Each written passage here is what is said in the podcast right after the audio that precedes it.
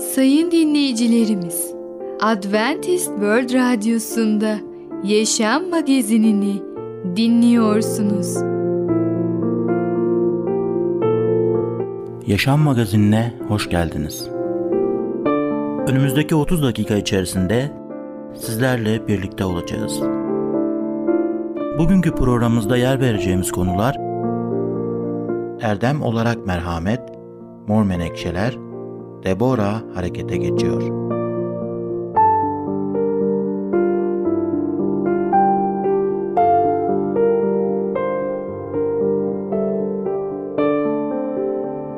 Adventist World Radyosu'nu dinliyorsunuz. Sizi seven ve düşünen radyo kanalı. Sayın dinleyicilerimiz, bizlere ulaşmak isterseniz e-mail adresimiz radio at umuttv nokta org radio at umuttv nokta org. Bizlere WhatsApp yoluyla da ulaşabilirsiniz. WhatsApp numaramız sıfır sıfır dokuz altı bir üç yüz elli yedi dokuz doksan yedi sekiz altı yedi sıfır altı sıfır sıfır dokuz altı bir üç yüz elli yedi dokuz doksan yedi sekiz altı yedi sıfır altı. Şimdiki konumuz erdem olarak merhamet. Merhamet bizim için nasıl bir erdem olabilir? Merhaba değerli dinleyicimiz. Bereket Dağı'ndan Düşünceler adlı programa hoş geldiniz. Ben Tamer ve Ketrin. Bugün sizlerle birlikte olacağız. Bugünkü konumuz erdem olarak merhamet. Ketrin Hanım, siz araba sürmeyi seviyor musunuz? Evet. Bir beyefendi, Türkiye'de değil batıda yaşayan bir beyefendi araba satın almış ve bir gün yola çıkıyor ve arabasını sürüyor. Sürerken birdenbire karşısından trafik polisi çıkıyor. Trafik polisi tabii ki amacı onu korumak. Onu kendi hatalarından korumak. Ve onu durduruyor ve diyor beyefendi siz trafik kurallarını çiğnediniz. Yok nasıl yani ben trafik kuralı çiğnedim. Yok nasıl ne, hangi kuralı çiğnedim? Siz gereken hız limitini, sınırını aştınız. Yaklaşık yirmi yirmi küsür kilometre daha hızlı sürdünüz. Yok ben kabul etmiyorum. Kabul et, kabul etmiyorum. Kabul et, kabul etmiyorum derken trafik polisi kurallar gereği ona iki yüz elli dolarlık cezayı yazıyor. Şimdi bu beyefendi ne yapacak? Hemen mahkemeye başvuruyor. Yok diyor ben kuralları çiğnemedim. Bir mahkemeye gidiyor, oradan belli bir para, avukat, mahkeme, bilmem ne masrafları, mahkemeyi kaybediyor. Şu kadar para kaybediyor. Masraf ediyor. iki yüz elli dolar ödemesi gerekiyor. İkinci mahkeme, üçüncü, dördüncü, beş farklı mahkemeye başvuruyor ve toplamda yüz bin dolar para harcıyor. Hayır diyor, ben adalet istiyorum diyor. Ben çiğnemedim. Niye iki yüz elli dolar ödeyeyim? Ama her gitti mahkemeye ona belli bir ceza ödemesi için, karar verdiği için masrafları daha fazla ve daha fazla oluyor. Sonunda kendisi diyor ya diyor gerekiyorsa ben artık Anayasa Mahkemesi'nin en üst mahkemeye kadar gideceğim. Sonuçta mahkeme de benim tarafımı tutacağını ve benim hakkında olumlu bir cevap yazacağını, karar vereceğini eminim diye söylüyor. Peki bizim hayatta nasıl davranıyoruz? Siz şimdi Allah'ın önünde durduğunuz zaman Allah'ın adaletli olmasını istiyor musunuz? Kesinlikle Rabbimizin bize verdiği bir tarafından, kendi tarafından lütfunu ve e, sevgisini, o zaten bir adalettir. Ve e, onun sevgisi bize geldiği zaman, adaleti geldiği zaman biz mutlu oluruz. Çok dikkatli olalım diyorum. Çünkü biz tabii ki Allah'tan adalet istiyoruz ama diğer taraftan biliyoruz ki günahın bedeli ölümdür. Evet. Yani ben adaletli olmasını istiyorum Allah'ın, tabii ki istiyorum ama diğer taraftan da ben suçlu olduğum için, günahkar olduğum için bana karşı da ölüm gelecek. Ondan dolayı bir taraftan adaletli istiyorum ama diğer taraftan da merhamet istiyorum.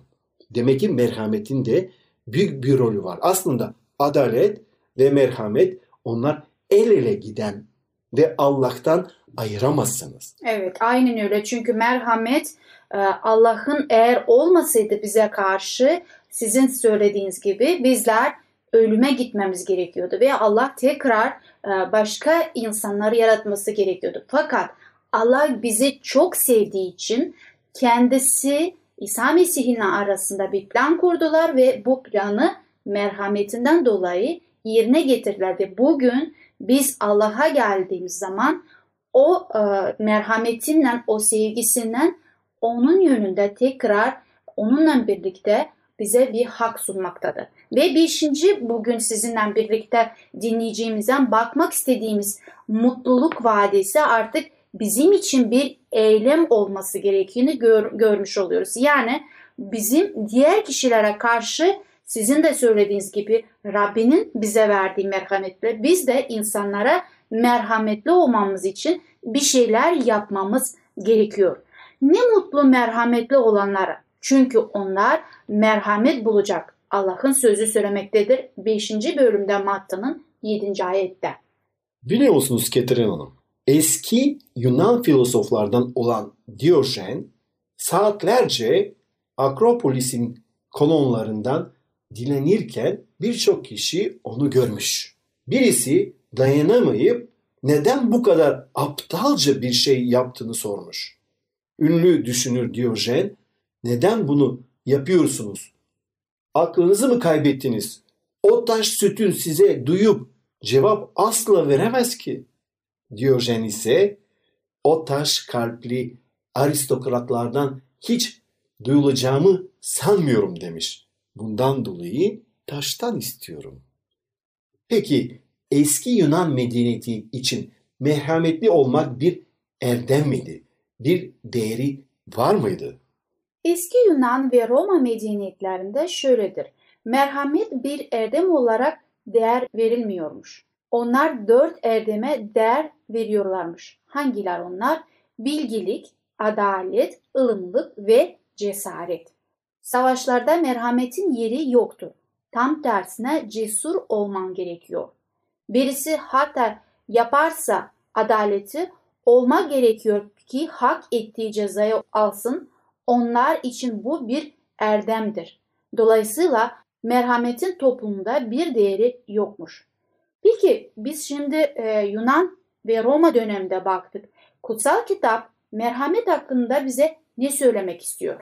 Kutsal kitaba göre Allah'ın özelliklerinden bir tanesi merhamettir. Merhamet erdemi Adem ve Havva'dan başlayıp tüm peygamberler için çok değerli olduğunu görüyoruz. Süleyman Peygamber bize kutsal kitapta bu konuda ne diyor? Süleyman Özdeyişlerinde on dördüncü bölümde yirmi birinci ayette bize şöyle söylemektedir. Komşuyu hor görmek günahtır. Ne mutlu mazluma lütfeden, merhamet eden, yani merhamet gösterene. Dolayısıyla iki bin yıl önce İsa Mesih aynı eski çağın peygamberleri gibi merhamete özellikle vurgulamaktadır. Merhamet olmadan öğrencilerin sahip olması gereken erdemler listesinde büyük bir eksiklik olacaktır.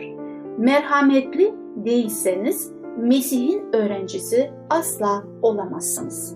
Dolayısıyla biz kime inanıyorsak onun gibi oluyoruz. Yüce Allah merhametlidir. Biz de merhametli olacağız. Değerli dinleyicimiz, bugün erdem olarak merhamet hakkında konuştuk. Bir sonraki programda tekrar görüşmek dileğiyle hoşça kalın. Programımızda az önce dinlediğimiz konu erdem olarak merhamet. Adventist World Radyosu'nu dinliyorsunuz. Sizi seven ve düşünen radyo kanalı. Sayın dinleyicilerimiz, bizlere ulaşmak isterseniz e-mail adresimiz radio at umuttv nokta org radio at umuttv nokta org. Bizlere WhatsApp yoluyla da ulaşabilirsiniz. WhatsApp numaramız sıfır sıfır dokuz altı bir üç yüz elli yedi dokuz doksan yedi sekiz altı yedi sıfır altı sıfır sıfır dokuz altı bir üç yüz elli yedi dokuz doksan yedi sekiz altı yedi sıfır altı. Şimdiki konumuz mor menekşeler. Menekşeler neden güzeldir? Merhaba ufaklık. Ben Fidan. Çocukların Dünyası adlı programımıza hoş geldin. Bugün seninle birlikte Mor Menekşeler adlı öyküyü öğreneceğiz. Bakalım menekşeler neden bu kadar güzeller? Mor menekşeler. Kendini bildi bileli, mor menekşeyi çok severdi. Çocukluğunun geçtiği iki katlı evin bahçesinde bahar geldiğinde mor mor açar, mis mis kokarlardı. Annesi mor menekşeleri hep duvar kenarına dikerdi. "Gölgeyi sever menekşeler," derdi. Oysa öğretmeni bitkilerin güneş ışınlarıyla fotosentez yaptığını anlatmıştı onlara. Bitkiler güneş ışığına muhtaçtı. Ancak mor menekşeler tuhaf bitkilerdi. Her bitki güneşi severken onlar neden gölgeyi tercih ediyorlar diye düşünüp durdu Hande. Sonunda küçük ve ufacık aklıyla aslında menekşelerin diğer çiçeklerden farklı olduğunu keşfetmişti. İşte belki de menekşeler bu yüzden bu kadar güzeldi. Küçücük kafası, "O gün herkesten farklı olursan bu hayatta değerli olursun" yargısına varmıştı. Daha o yıllarda farklı olmak için uğraş vermeye başladı. İlk kimsenin yanına oturmadığı Hacer'in yanına oturmak istiyorum öğretmenim diyerek başladı farklılıklarla süren hayatı. Hacer bile şaşkın şaşkın bakmıştı onun yüzüne. Okula başladığından beri hep yalnızdı ve şimdi bu kızın yanına oturmak istemesini bir türlü anlayamamıştı. Hacer çok dağınıktı ve biraz anlama zorluğu yaşıyordu. Üstelik ailesinin de pek çok sorunu vardı. Hande ise mühendis Kamil Bey'in biricik kızıydı. Öğretmen pek oturtmak istemedi önce Hacer'in yanına. Ancak Hande ısrar etmişti. Daha sonra bir tatsızlık çıkmasın diye öğretmen Hande'nin annesini çağırmıştı. Annesi eve geldiklerinde Hande'ye sordu. "Neden yavrum? Neden Hacer'in yanına oturmak istiyorsun?" Hande cevap verdi. "Geçen baharda menekşeler ekiyorduk hani anne. O gün sen bana menekşeler güneşi sevmez demiştin. Oysa her bitki güneşi sever. Menekşeler farklı. Belki de bu yüzden bu kadar güzeller. Hacer'in yanına kimse oturmak istemiyor. Ben farklı olmak istiyorum. Belki Hacer de güzeldir. Onu fark etmek istiyorum," dedi. Hande'nin annesinin ağzı açık kalmıştı. İlkokul dördüncü sınıf öğrencisi kızının olgunluğuna hayran kalarak "Peki kızım, kimin yanında istersen oturabilirsin," dedi. Pazartesi Hande Hacer'in yanında oturmaya başladı. Hem Hande tedirgindi hem de Hacer. Birbirleriyle hiç konuşmuyorlardı. Diğer kızlar da soğumuştu Hande'den. Nasıl Hacer gibi dağınık, bir şeyi iki kere anlatmayla anlayan fakir bir kızın yanına oturmayı istemişti. En çok alınan ise Doktor Cemal Bey'in kızı Esin'di. Anne babaları her hafta sonu görüşüyorlar. Hande ve Esin birlikte oyun oynuyorlardı. Nasıl olur da kendi yerine Hacer'i seçerdi. Çok gururu kırılmıştı Esin'in. Hande ile konuşmuyordu. Bir gün Hande ve ailesi Esinlerle dağ köylerinden birinde gerçekleştirilecek bir panayıra katılmak için sözleştiler. Hande yine Esin'in somurtacağını bildiği için gitmek istemiyordu. İçin içinde Hacer'e kızmaya başlamıştı. Çünkü arkadaşlarıyla arasının bozulmasına neden olmuştu. Neden sanki bu kadar dağınıktı? Neden her şeyi iki kere de anlıyordu? Yoksa aptal mıydı? Sonra menekşeleri hatırladı. Hemen düşüncelerinden utandı. Hacer, Hacer'i farklı diye yargılamamaları gerekiyordu. Hacer'in kimsenin bilmediği güzelliklerini keşfedecekti. Buna tüm gücüyle inandı. Tam umduğu gibi olmuştu. Esin somurtarak karşısında oturuyordu. Hande ile konuşmuyordu. Hande'nin canı çok sıkılmıştı ve biraz dolaşmak için annesinden izin aldı. Köy yolunda yürümeye başladılar. Hava iyice soğumuş ve ayaz iyice artmıştı. Yürüdü, yürüdü. Köye gelmişti. Bir evin önünde durdu. Evin penceresindeki saksıya gözü ilişti. Gözlerine inanamıyordu. Bunlar mor menekşelerdi. Ama kıştı ve menekşeler soğuğu hiç sevmezlerdi. Eve doğru bir adım attı. Kapıda beliren gölgeyi çok sonra fark etti. Bu Hacer'di. Hande'ye gülümsüyordu. "Hoş geldin Hande," dedi Hacer ve biraz ürkek. "Buyurmaz mısın?" diye sordu. Şaşkınlıkla kapıya doğru ilerledi Hande ve içeri girdi. Oda sıcacıktı. Odun sobası her yeri ısıtmıştı. "Menekşeler," diyebildi sadece Hande. Hacer gülümsedi. "Onlar annem için. Onları çok sever." "Evet ufaklık, Menekşeler adlı öykümüzü dinledin. Bu öyküde Hande menekşelerin diğer çiçeklerden farklı olduğu için güzel olduğunu anladı. Sen de Hande gibi ve menekşeler gibi herkesten çok daha farklı bir çiçek ol. Bir sonraki programımızda tekrar görüşene kadar kendine çok iyi bak ve çocukça kal." Programımızda az önce dinlediğimiz konu mor menekşeler. Menek- Adventist World Radyosu'nu dinliyorsunuz. Sizi seven ve düşünen radyo kanalı. Sayın dinleyicilerimiz, bizlere ulaşmak isterseniz e-mail adresimiz radio at umuttv nokta org radio at umuttv nokta org. Bizlere WhatsApp yoluyla da ulaşabilirsiniz. WhatsApp numaramız sıfır sıfır dokuz altı bir üç yüz elli yedi dokuz yüz doksan yedi sekiz altı yedi sıfır altı sıfır sıfır dokuz altı bir üç yüz elli yedi dokuz yüz doksan yedi sekiz altı yedi sıfır altı. Şimdiki konumuz Deborah harekete geçiyor. Deborah için nasıl bir miras bırakılmıştı? Sevgili dinleyicim, merhabalar.